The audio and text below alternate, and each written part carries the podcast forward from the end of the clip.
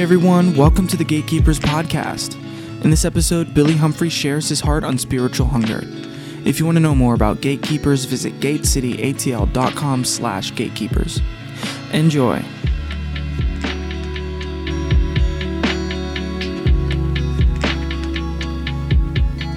Good. Well, I was thinking about tonight and I was in prayer wrestling what does the Lord want me to share and I was going back and forth and praying and I really felt like the Lord gave me something for us tonight. So I really ask for your uh, attentiveness, your heart to be open, and uh, I want to. I really am going to share from my heart tonight. So let's uh, let's pray together and let's ask the Holy Spirit to, to minister to us. I know I already had us pray over our own hearts, but I just want to engage the Lord. Lord, here I am. I love you and I'm grateful.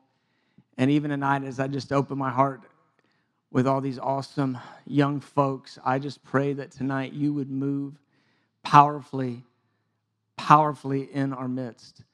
So I'm looking to you, Jesus, to have your way, to do everything you want to do.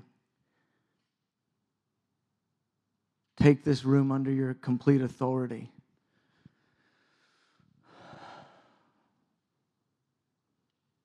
I thank you, Lord, for ministering to us, gripping our hearts. We give you thanks. In Jesus' name, everybody said amen. All right, turn with me in your Bible, your device. If you got a, if you got a paper Bible, shake it for everybody to hear it. Oh. Uh, wow, man, we have a lot of paper Bibles in the house. Amazing.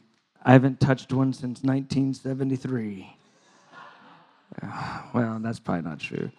Psalm 42. Psalm 42.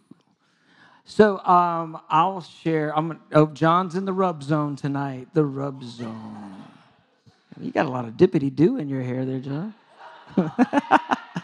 Watch out, looking like looking nice for the ladies. Got the hair right. Fiance, not the ladies, the lady. Excuse me. Sorry, Paxton. Just, we release you from all the other ladies. um, sorry. All right, I need to be focused tonight because I really was like dialed in with the Lord. So, John, don't distract me with your luxurious hair. All right. Um, I. Uh, and every time I see John, I always hit him. it's because he's big. I just want to bang on him. So this is perfect. I can preach like this tonight. All right, sorry. So I would just tell you this. So last Thursday night, I was um, I was so desirous for the Lord to move and to break in on all of our hearts and to, to deal with the issues of performance where we're trying to form to get God's approval and get God's love. And, and I know y'all were engaging and y'all were pulling on that truth of God's love that you don't have to perform for it, you can receive it. And as I was identifying it, I, I know that a lot of you were feeling convicted. And I could also tell that, that a, lot, a lot of us were feeling shame like, oh my gosh, I should know God loves me and I shouldn't have to perform. And, and I could feel we were fighting all of that. And, um, and so when I, when I left out of here, I was my, my heart was like burdened and uh, and my my soul was like unsettled. And so even friday morning i was in the prayer room and i was just sort of i was just sort of wrestling and and i had this unsettled feeling in my soul like god what is it? What is this? What's going on in here? And and i was just i had an ache and the ache that was inside of me was for y'all. And I, I was, um, I was moved into prayer, just praying for you guys, and really believing for something to shift and change um, in all of our hearts. And I was thinking about the last three weeks, and thinking about you know coming out of, you know, being self-centered, and then coming into fighting for others, and then coming out of performance, and even like Lord, what would you have me to share even tonight, and just so carrying all of y'all in my heart like all week. And um, and I, I always go home and ask my sons, go, what do you want me to, what should I preach on next week? You know, and and then they, they say weird stuff. And, and I'm like, well, not that, guys. no, they actually say good things every time. And so I, so this, but tonight, I am going to preach to you guys one of my most dear, like, heart messages. Like, if you cut me open and get down into the deep part of who I am, this is what will come out.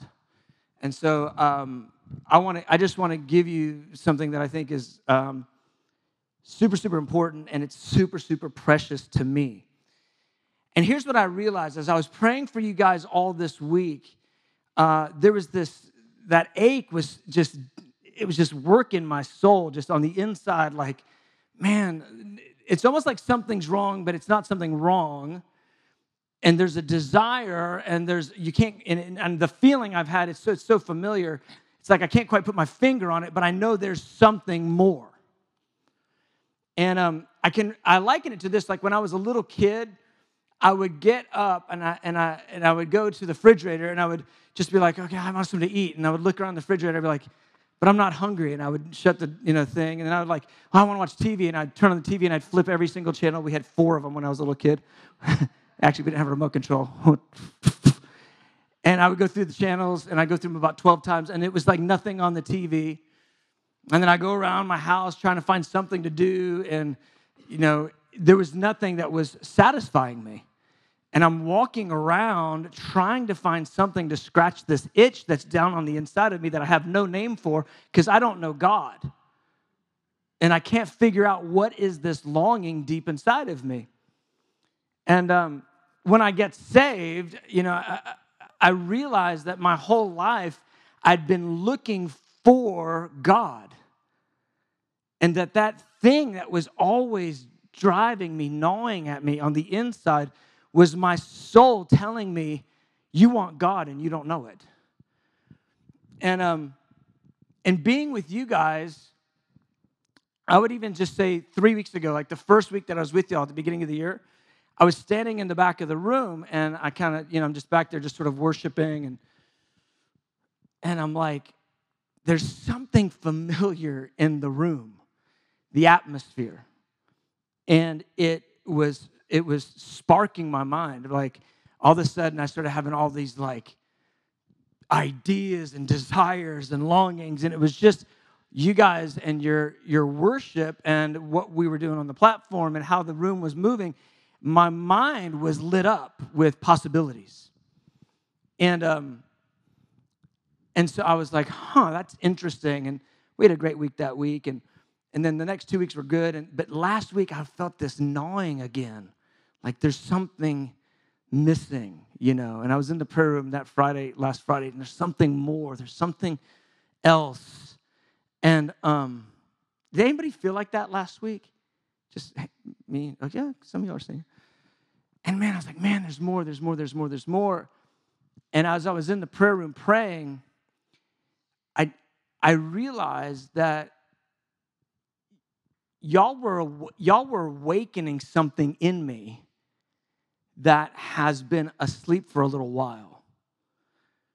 And it's it's the possibilities of what can be. It's the extent of what could happen. It's the idea of what is available.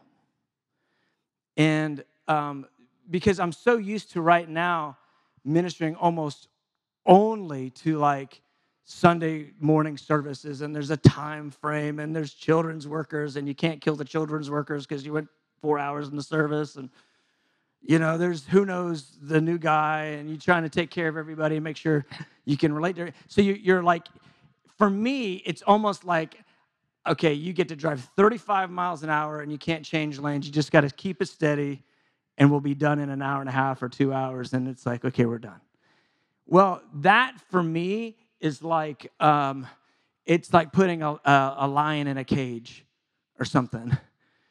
And because uh, he knows he's meant, you know, it's like Madagascar. He knows he's meant to run, but he doesn't know what the deal is. And he got domesticated, and then when he doesn't eat, he just wants to eat his friend, and he ends up biting. You know, a guy like that ends up biting his friend in the butt, and he doesn't know why.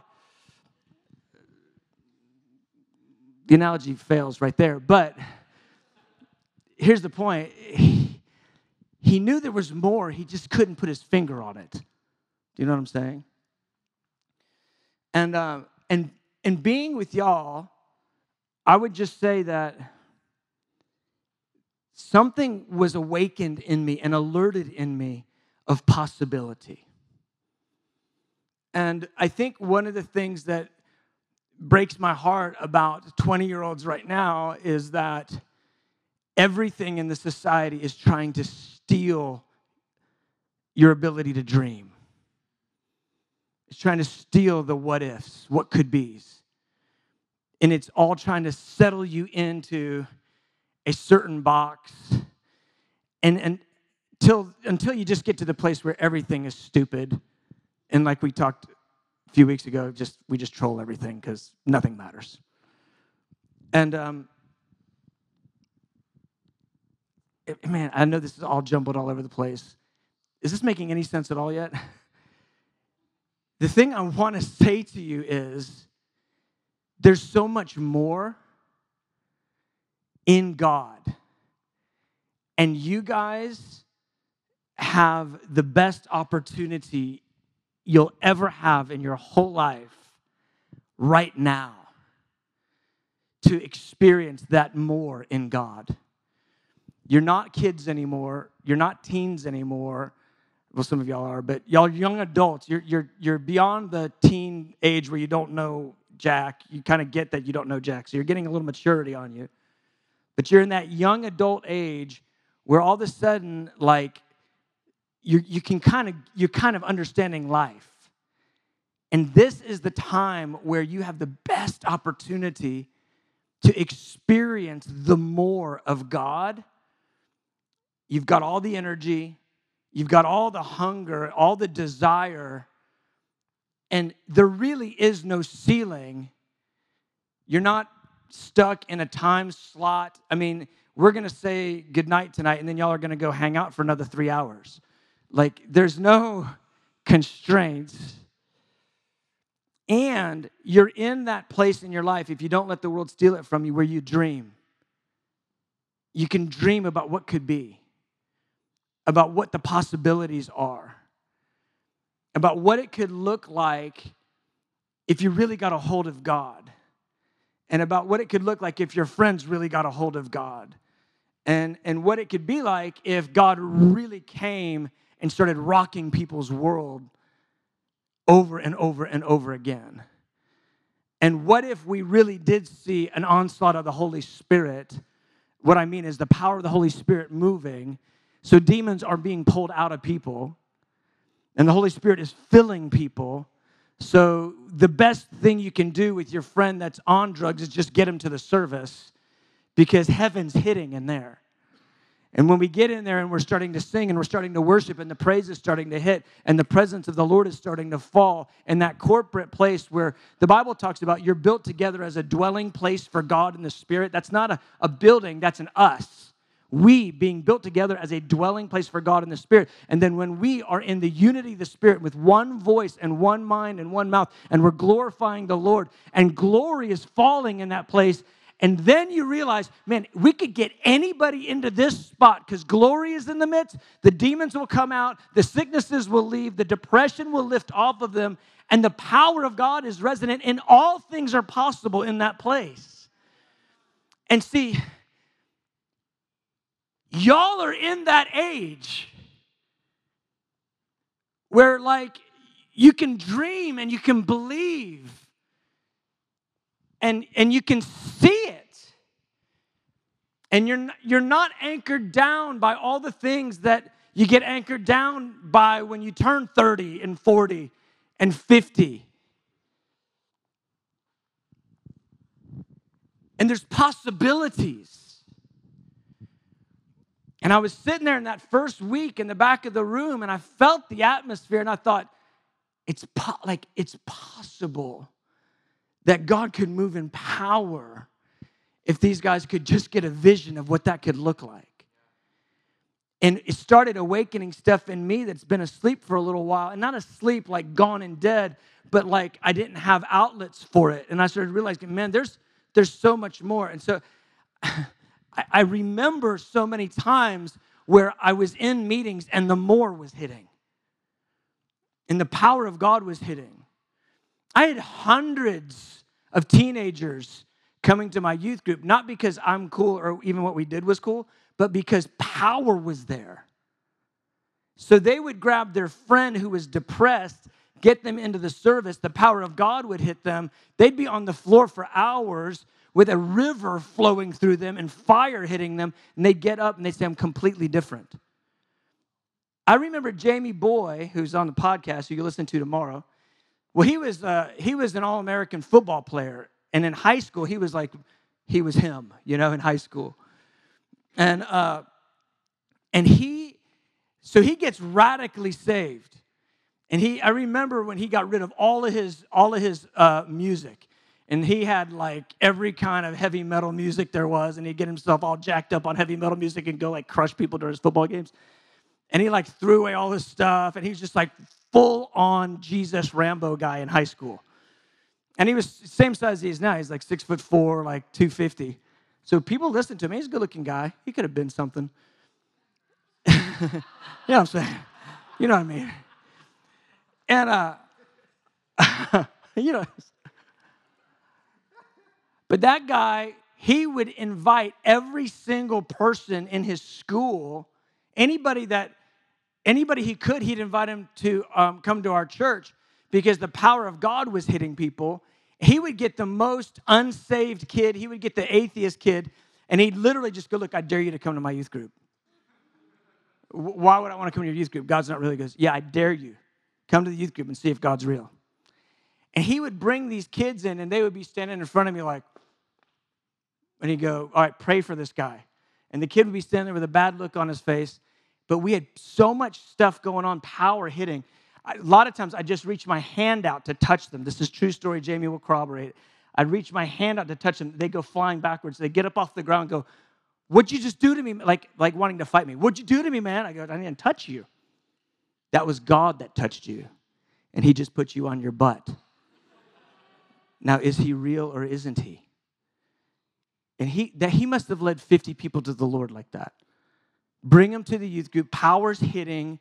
They're watching things happen. The conviction of God is falling. And the most radical sinner kid would come in. They had this one kid, he was, he was this white kid with a fro. They called him the fro. And he got radically saved. But get this Jamie Boy in high school, and this is just teenagers now. This is not y'all. This y'all are like got to step up on this.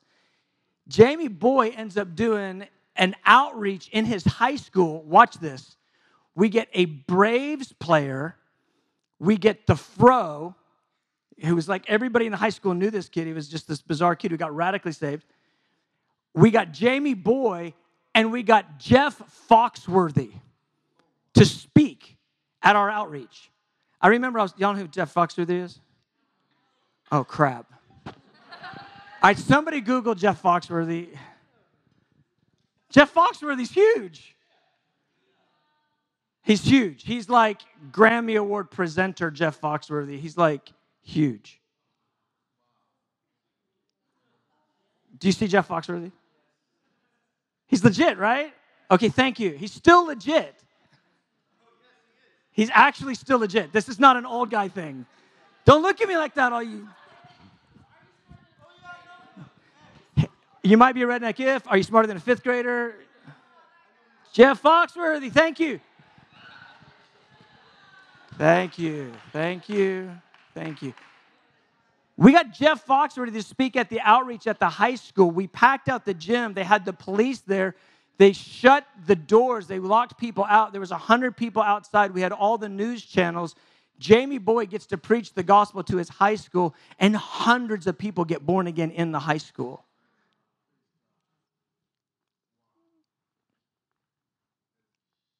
And the whole thing was just built on this like, what could God do? What's possible? And I just, I want you to dream a minute like, what's possible for God to do in your life? And, and, and what about the people that you know that need Him around you? And, and what about your job? And, and, and what about your school? And, and, and what about the campus? And, and what about every single person in your life? I will never forget the night this one kid came, and we had a season of revival where I, I could just, uh, we could be here till midnight when I'm telling the stories. But this is so wild. This kid comes, and he'd been coming to our youth group. He gets, he gets hit by the power of God, and he's on the floor for three hours until the meeting is over. We used to have three hour youth meetings.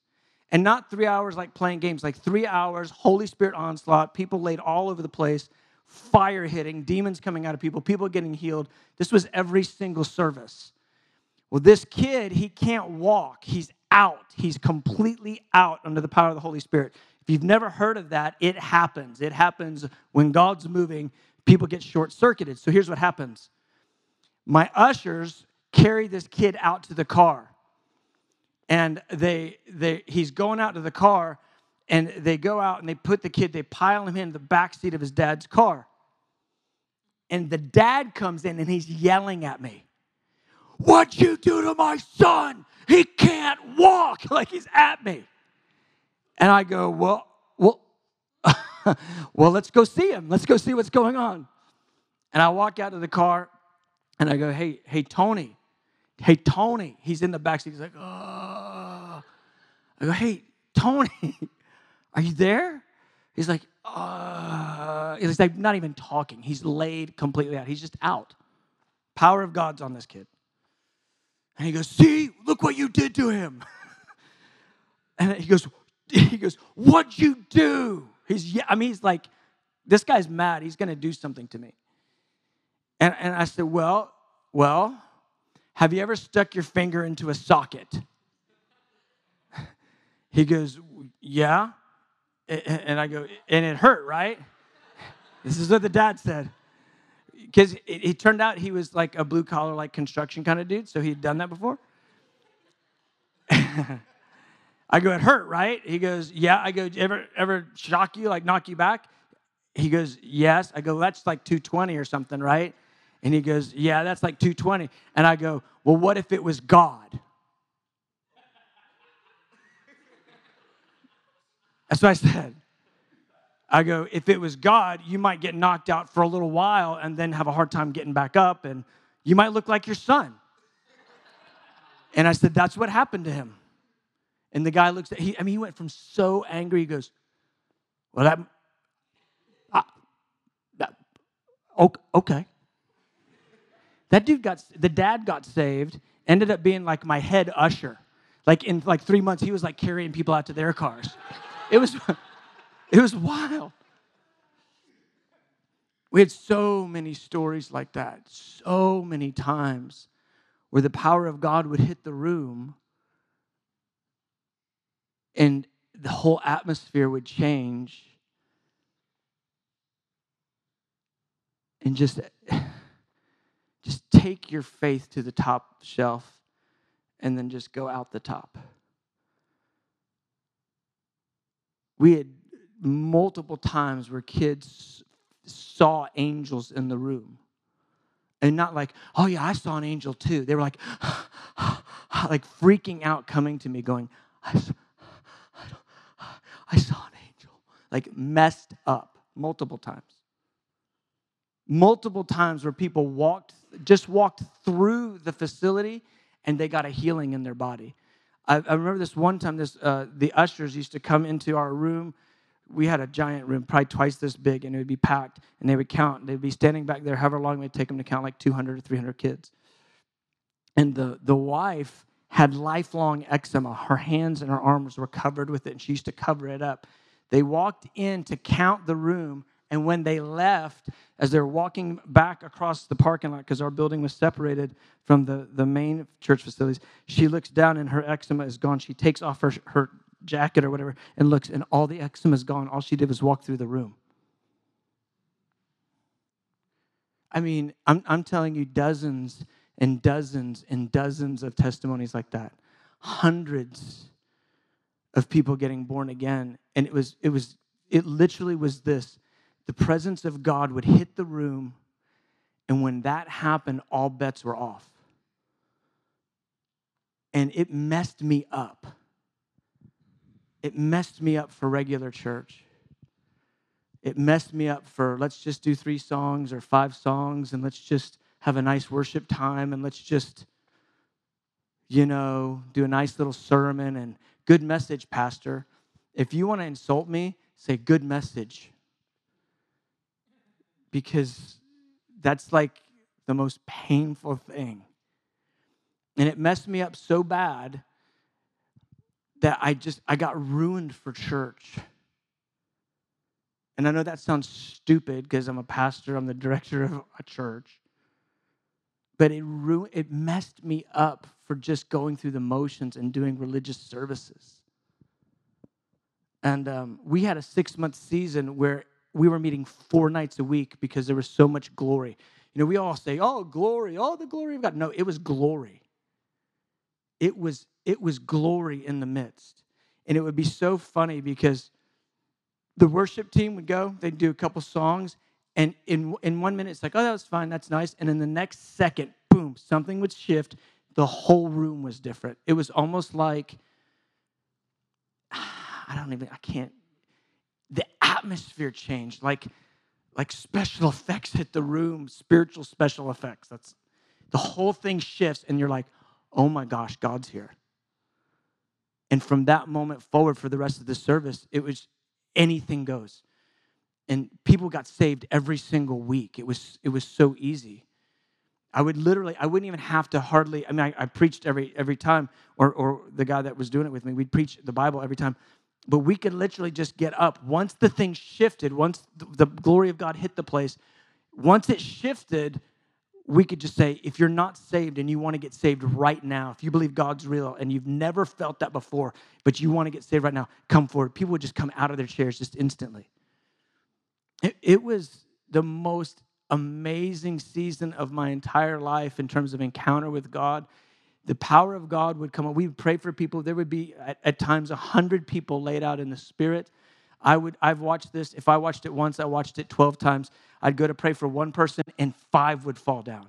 It was like a bomb would hit and go pray. I, have seen it where the power of God would be like on me, where I'm shaking, I'm re- I'm like vibrating, and I'm walking past people and they're getting hit, they're falling over. I'm not even praying for them. It was like it was like God dropping his presence, his glory. And it wasn't just on me, it was on multiple people. It would be on me so strong, we would depart. We would leave at 11:30 or 12. So our youth meetings went from 7 till midnight, four nights a week. Parents were pissed. just to say it straight. because their kids were like, you know, so jacked up and going home at midnight and you know it's church and it's like what do you do but I would leave there at 11. I would go eat. I'd go and go to, in my bed, and I would be shaking three or four nights a week. I'd be shaking in my bed. My wife can corroborate this till three o'clock in the morning sometimes, just shaking because the presence of God, the power of God was there.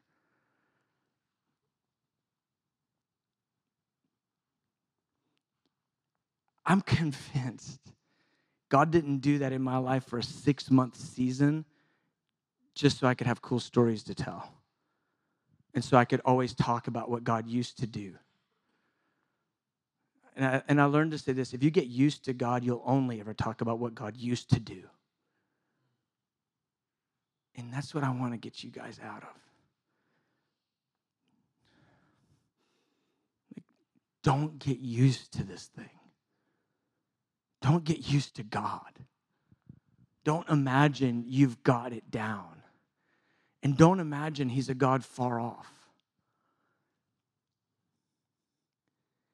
He's, he's God with us. And he promises wherever two or more gather in his name, he's there in the midst. And he moves at the least little bit of faith. And if you have a little bit of desire, a little bit of faith, God runs to meet that. He says, Draw near to me, and I will draw near to you. You take one step, he runs 99. And it was in that season that I got jacked up, ruined for church. Six months, four nights a week.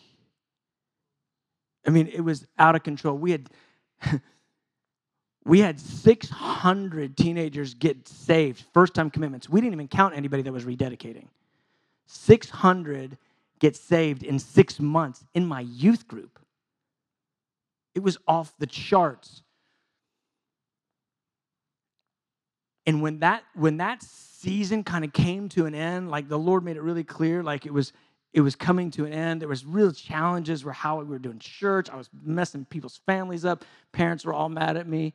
I mean, it was just it was just difficult to to steward that thing inside of like Sunday morning, Wednesday night. Well, we were like Wednesday, Thursday, Friday, Saturday, Sunday. it just it was it was difficult. And when that thing came to the end, I was I was messed up because I didn't want to I couldn't figure out how to do church as normal anymore. And I was fasting and I do 40 day fast and I'd be like, God, where are you? Like, because I didn't care about it wasn't about having big meetings or even having like power things and look, bang, you can fall out if I touch you. It was like God was right here. Like he was like right here. And I remember in that season coming out of that and having to go back to like regular services and they put a stopwatch on me and they were like, okay, you got to be done in an hour and 45 minutes. And I remember one time, one time as we were just getting into the new zone of like it's hour 45 minutes, I have a full altar of teenagers and they're like in the altar, hands raised, like crying out to God. And boom, the lights come on, they cut the band, they throw a CD on. And I watch kids go, ah! What? What? it was just, it was just wild.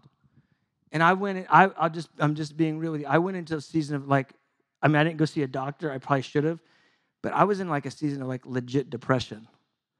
And I remember I would go into, I would come into my office and I would, I would have meetings set up all day, and I'd say to my assistant, I'd say, "Hey, let's just, you know what? Like, I can't do any, I can't do any meetings today."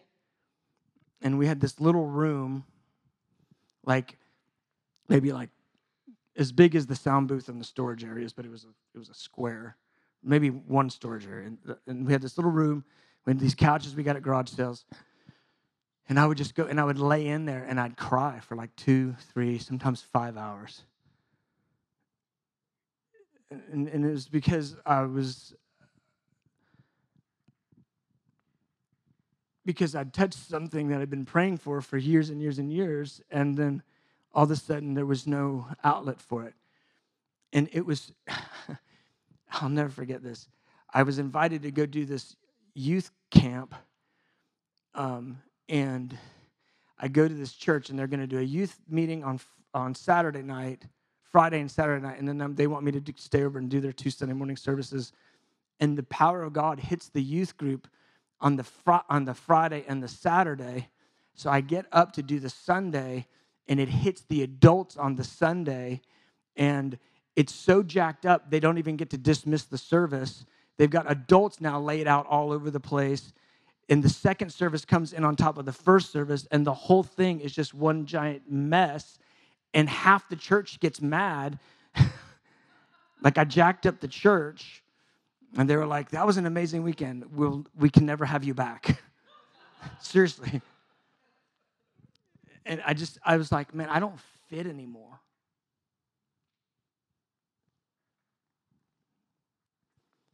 And, uh, and so I would sit in that room and I would, I would cancel my meetings and I would sit in that room and I would, I would just cry in there and I would, I would like three, four, five hours and I'd be crying and I just like, God help, like do something. And it was in that season that a friend of mine, he goes, uh, he goes, hey, come to this conference with me in Kansas City. And he, and he goes, It looks a little sketchy, but I know you're into that kind of thing, so why don't you come on? And I was like, Okay, I mean, I, okay, okay. and it was it was one thing. And and I remember they only all they preached on was intimacy with God. And it pulled me out of it pulled me out of that depression and because because it was so it was so rich about how God loved me. And it it shifted things in my soul.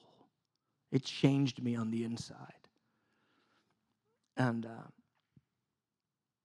and that's how I got introduced to doing nine day prayer, because the the hunger on the inside it never stopped, and being broken for church as usual it never stopped, and so uh, the the capacity and the desire for God, it it just it's just so messed up. I, I just couldn't go back to church as usual. So it was like the only thing that makes sense is just spending all my days in his presence and just living that way so that this this gaping hunger on the inside, at least I can scratch that itch in some way. You know what I'm saying? And uh, and it was like in this place of being in the prayer room and I'm aching now. We get IHOP started. It goes 40 hours, it goes 70 hours, it goes 120 hours, and it goes it goes 24 7 in 16 months. Is the only other 24 7 in the nation. 16 months in, and um, you know that's 2006, and it goes on 212, which is a prophetic number for me. It was the name of my youth group. It's impossible to make it happen. It all happens, and the Lord's the entire time the Lord's witnessing to me, saying this to me. Because when we shut down, when we shut down my the revival that was going on in my youth group, when we shut that down, I remember leaving. I was crying as we were as I was leaving this one service, and I remember the Lord said to me, He said, as I'm driving out, I will never forget this. I was pulling out of the parking lot. He goes, He goes, It's okay, son. It's okay, son. You're gonna have another chance.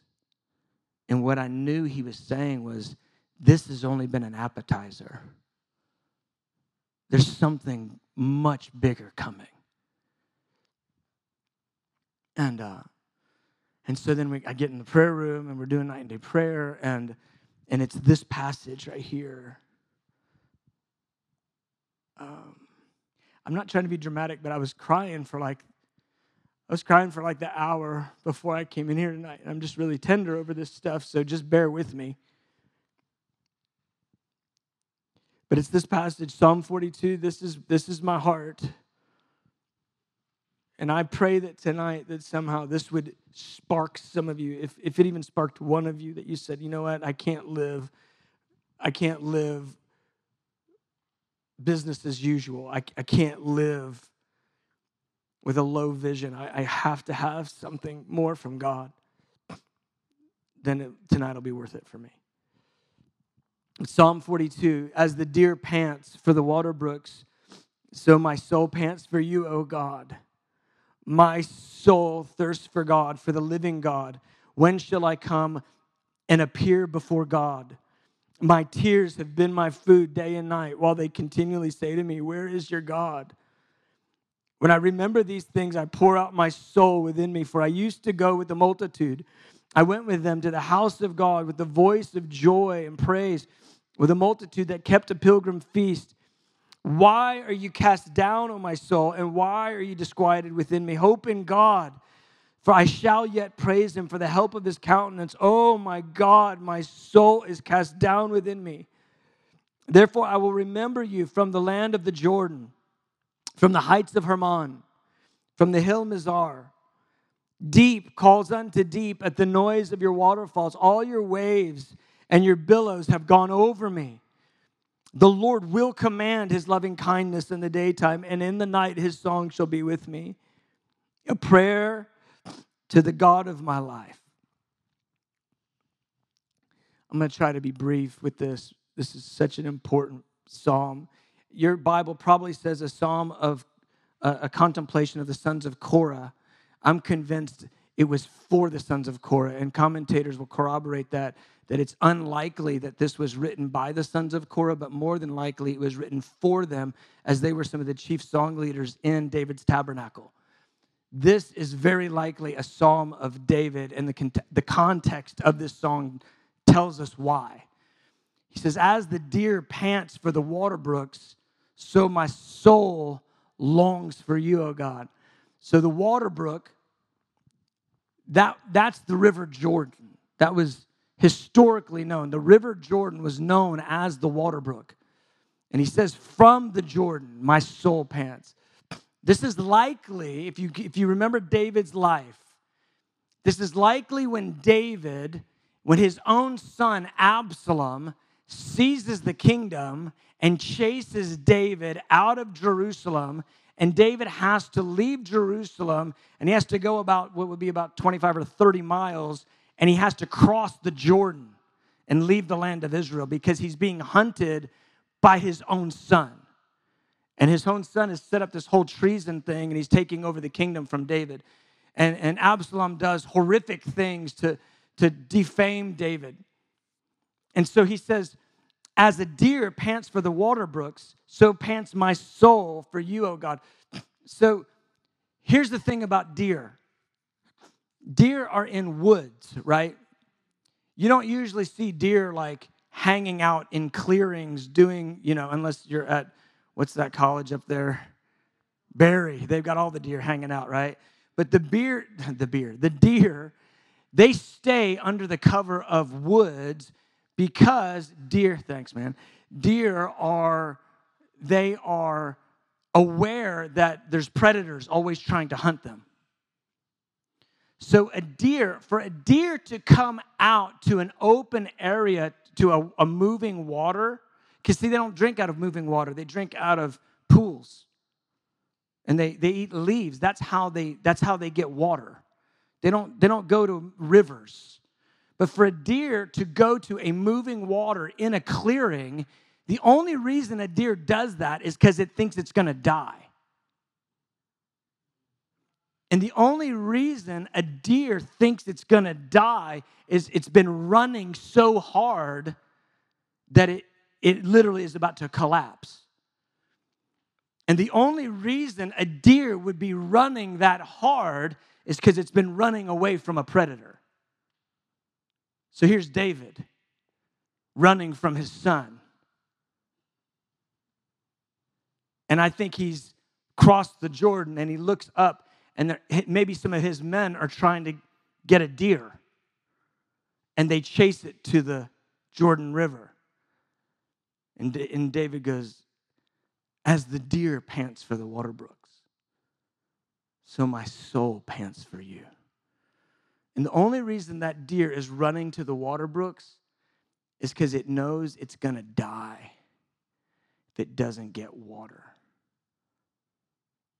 And here's what David's saying. He goes, Yeah, it might be that my son is chasing me down, and it might be that I need to get my kingdom back. And yeah, everything in my whole life has been taken from me. But the truth of the matter is, they can have all that. I just want God. It doesn't matter what they take from me because what's going on on the inside is telling me that the only thing that I really need right now is God. He goes, That deer and me have a lot in common.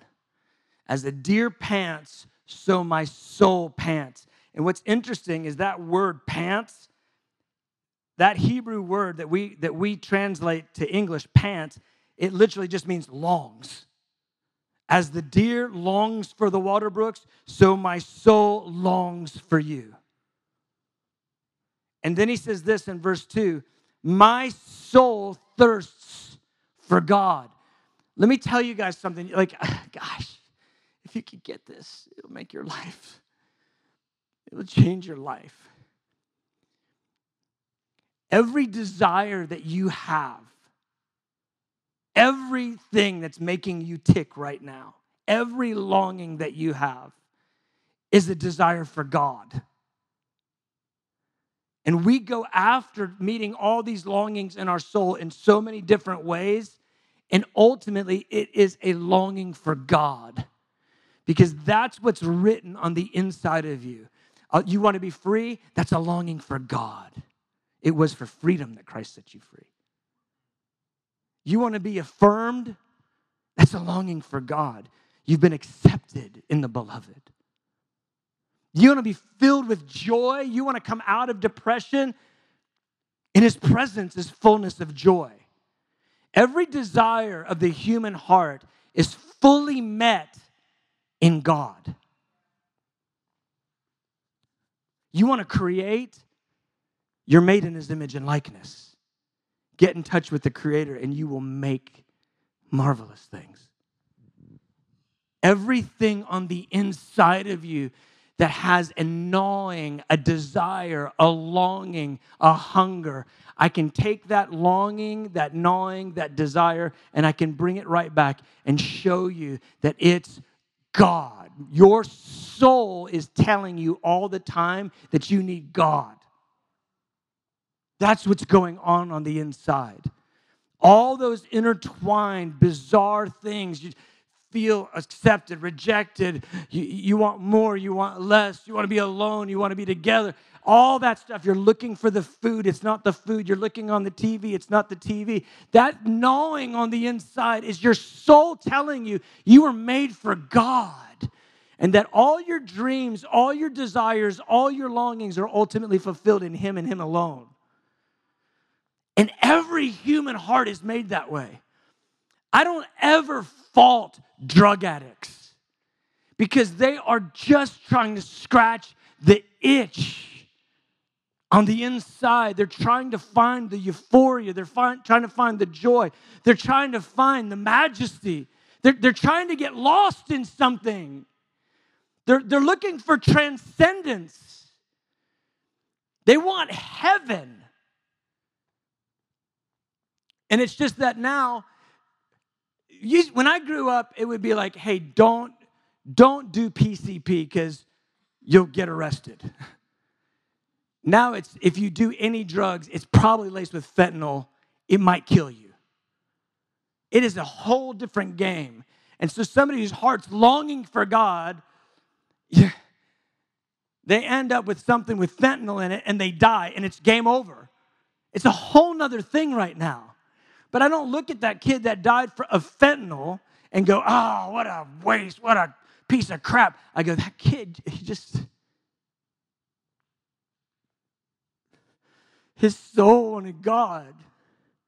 And this is where it just haunts me because if we are carrying Holy Spirit and if we are Jesus' body on the earth, and if we're the representatives of Jesus, that kid should be able to bump into one of us and find what his soul is longing for.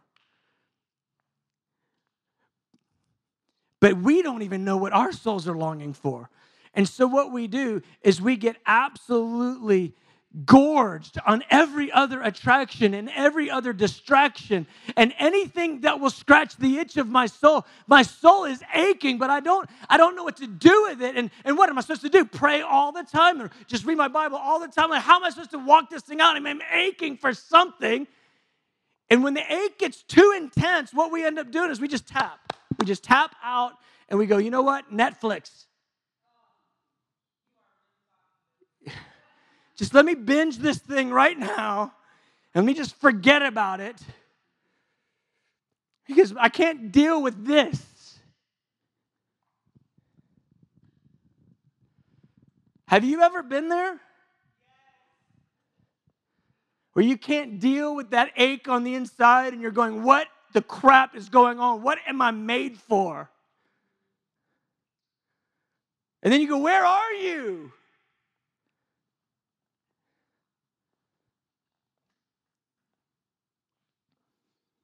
He goes, I remember when I used to go and celebrate with the people of God at festive gatherings. He's talking about going to Jerusalem with the feasts and all these pilgrim crowds, and everybody's rejoicing going up.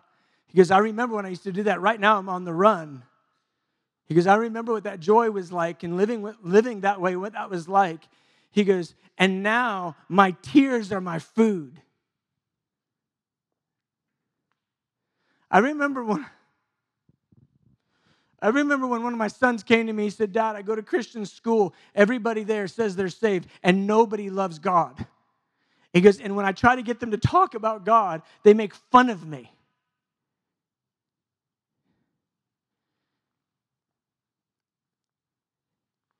And the idea that that's the church, we don't know him at all.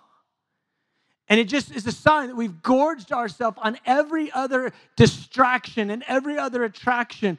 And what we've tried to do is anesthetize the longing in our hearts and fill it with anything else.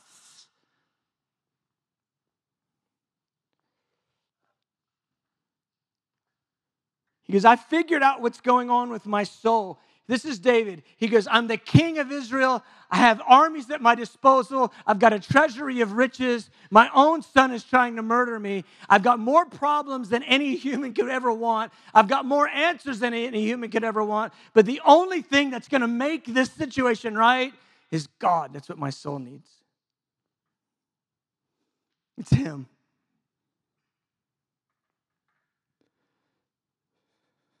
My soul thirsts for God. And he goes, and not some fake, not some fabrication, not some other God, the living God, the only God, the true God, the one God. My soul thirsts for God.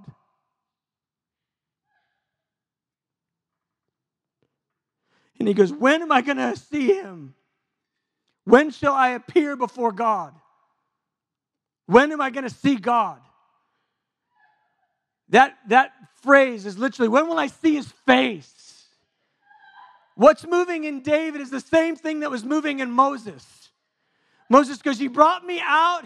You did all these signs and wonders. You gave me all these people to lead, but I don't want any of it. I want your glory. Let me see your face. David's got the same thing. See, something happens to you when you begin to get close.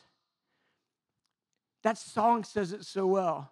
The things of earth grow strangely dim in the light of his glory and grace.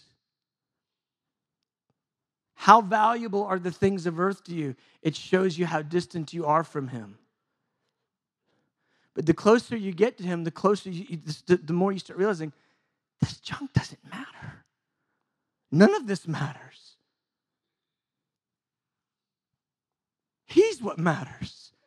Because my soul is going to ache until the day I die, until I see him face to face, unless I stuff enough crap into it to make me forget the longing.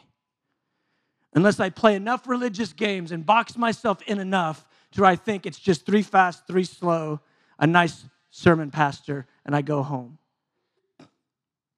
I'm telling you, there's more, guys. There's more. Listen, listen, there's so much more. There's so much more. I remember the night I was in a meeting, and as I'm sharing, I was sharing a testimony. I'd, I'd had an encounter with the Lord, and I'd heard the voice of God. I'd literally physically heard the voice of God. And I'm sharing the testimony. And as I'm sharing the testimony, as I'm speaking, this lady is sitting to my right. She goes, she goes shooting out of her chair. I, I mean, just she gets, I don't know, thrown out of her chair. She spins around and she falls out while I'm talking. And, and I remember thinking, oh my God, God's here and he's moving in this room and I remember thinking, I don't, I don't want to be talking when God's doing what he's doing. And I remember I put the, I put the microphone down and I walked to the side and I watched this with my own eyes. Your dad was there. I watched a hundred people get spontaneously thrown out of their chairs. Spontaneous. No one's saying God's going to throw you out of your chair. No one's, no one's like setting the atmosphere to do that and they're they're getting thrown and they're wailing like this young lady right here and it's a hundred screaming because the glory of god's hit the room and i watched this with my own eyes i watched demons start coming out of people spontaneously nobody's going around casting demons out of people i watched i watched people start manifesting demons because the glory was hitting and they start manifesting demons. The, the guy that, that I was doing the meetings with was awesome at deliverance. I watched him with a word, just like Jesus, with a word, out! And they'd fall over and the, the demon would come out. I mean, I watched it happen a half dozen times. We didn't, we didn't preach, we didn't do anything. The glory of God hit the room. Guys, there's so much more. There's so much more. There's so much available.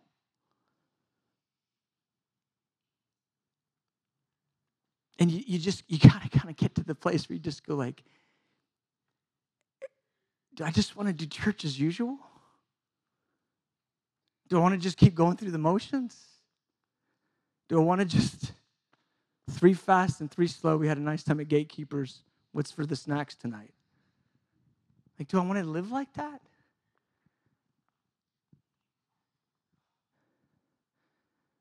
Or is your soul telling you that i'm telling you something that's like a key to life. there's more. Blessed are those who hunger and thirst for righteousness, they shall be filled. He promises. It's been the only thing that satisfied my heart over the years. He promises, if I will stay hungry, He will fill me. He promises. He's not a liar. And I've seen Him do dramatic things. I've seen so many beautiful things. I mean, I've seen people healed, I've seen people saved, I've seen demons come out of people. I, have been to the underground church in China and preached in the underground church in Iran, and, and I've been all over the nations. I've got three invitations, international places in my inbox right now that I'm not going to do just because I don't care. I just want Him. I don't. It, it doesn't scratch an itch in my soul to be the guy traveling all over. I just want God to move. I want to sit in my corner in that prayer room, and I want one of you guys or all of you guys to get lit up with a vision for what it can look like that we would get the glory of God in this joint. And then we storm the place around here. We storm the gas station, we storm the campus, we storm our job, we storm the neighborhood, and we get every young person in 10 miles of this place to just get themselves here because glory's falling and they start getting delivered, they start getting healed, they start getting saved. I'm telling you the possibilities. If, if just, I mean, it doesn't take, it doesn't take a bunch. It just takes a handful to say, you know what, I'm not, in my generation, I'm not gonna go through the motions. I'm not gonna settle for the status quo. I'm not gonna be okay with just having a nice meeting.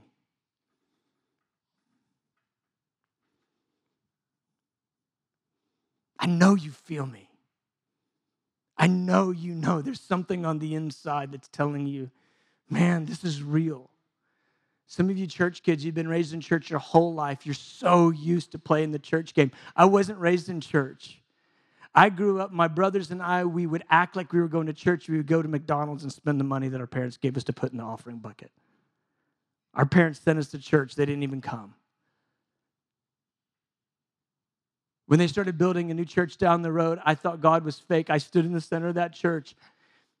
I stood right where the pulpit would be, and I raised my hand to God. I said, If you're real, strike me dead. I don't believe you. You're not real. I said, Blank you. Prove to me you're real. If you're real, kill me now. Nothing happened. I go, I knew it. I knew you're fake and we smoked dope in that church, and I was like, we're going to desecrate this place. And he just looked at me and goes, You're so cute. You're going to threaten me? He goes, I love you. I'll have you. He interrupted my life.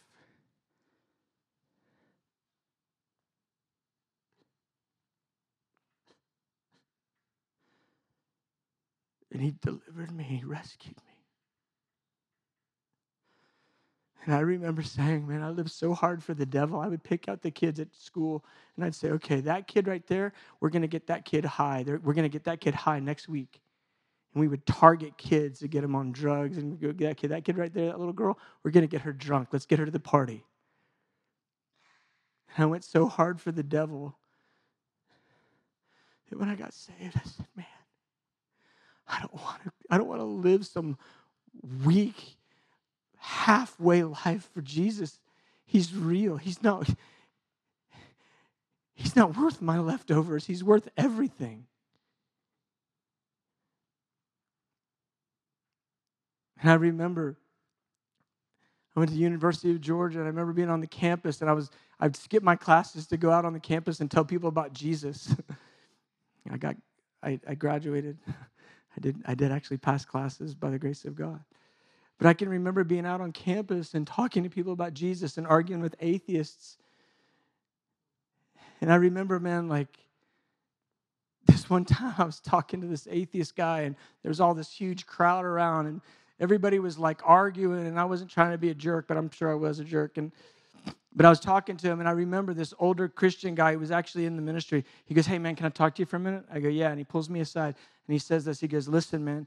He goes, I think you need to calm down. He goes, You're a little idealistic.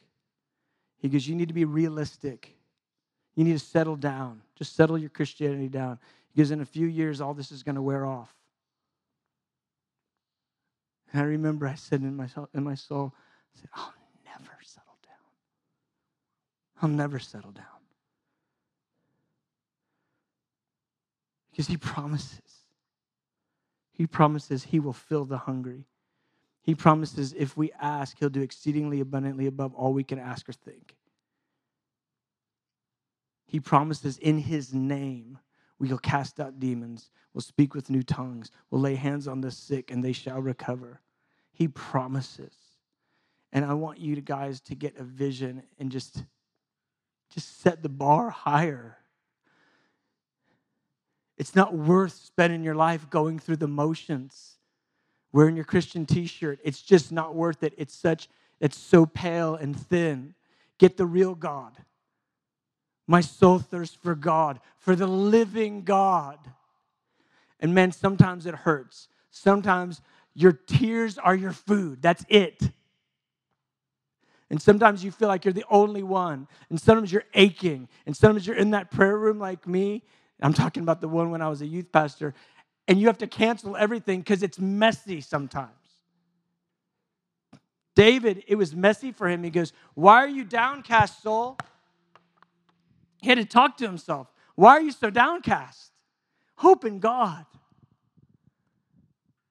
He goes, He will be the help of my countenance. And then he goes, Oh, my soul is down. He's in pain. And he goes, He'll meet, then he finally goes, He will meet me with his loving kindness. His song will be with me in the night. He's going to move for me. And I just want to tell you guys, I'm going to wrap it up now. When I stood in the back of the room a month ago, something, something began to rattle in me. And I'm not, I'm, I'm sharing this with you because this is the reality of what I felt, not because this is a good message, this is a mess something was in the atmosphere, and I thought, man, if these guys could just get a vision, get a hunger, if they could just believe, God would do so much. He would move so powerfully. I mean, depressions would just lift off of people, and sicknesses would lift off of people and people would get saved and delivered. I, I, I, I just could see it. Like, if, if you just get a vision of what it could be like, where you come together and you seek God and you, you hold on and you just say, I won't let you go until you bless me. I won't let you go until you move in power. Something can really shift. And I just think that there's hundreds and hundreds of young people that need God. Y'all need him, but there's hundreds more that are like, they're, they're blowing themselves up right now because they don't know that their soul is longing for God. And I just felt something that day, and I thought, man, something can happen. Something can happen here.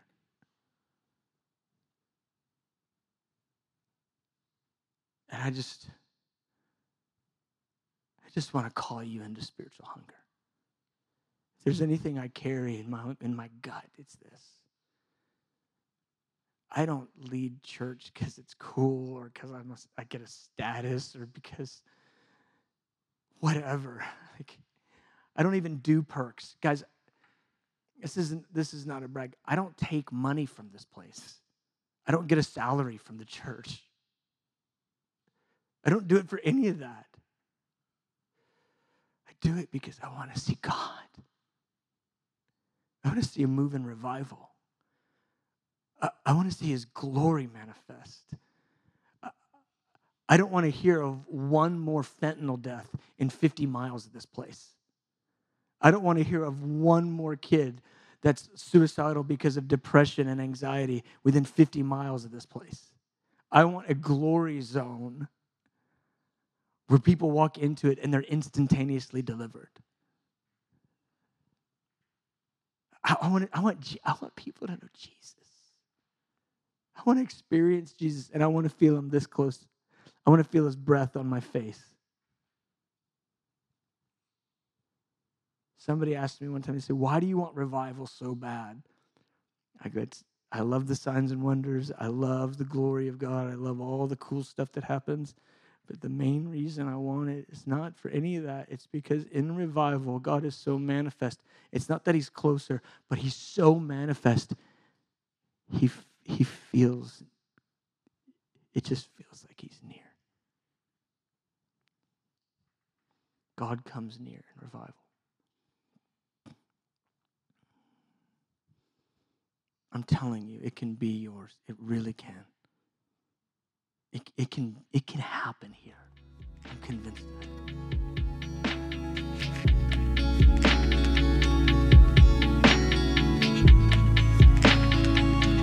Thank you so much for listening. We hope that this message ministered to you and that the Lord met you. You can follow us on Instagram at GatekeepersATL. We'll see you in the next episode.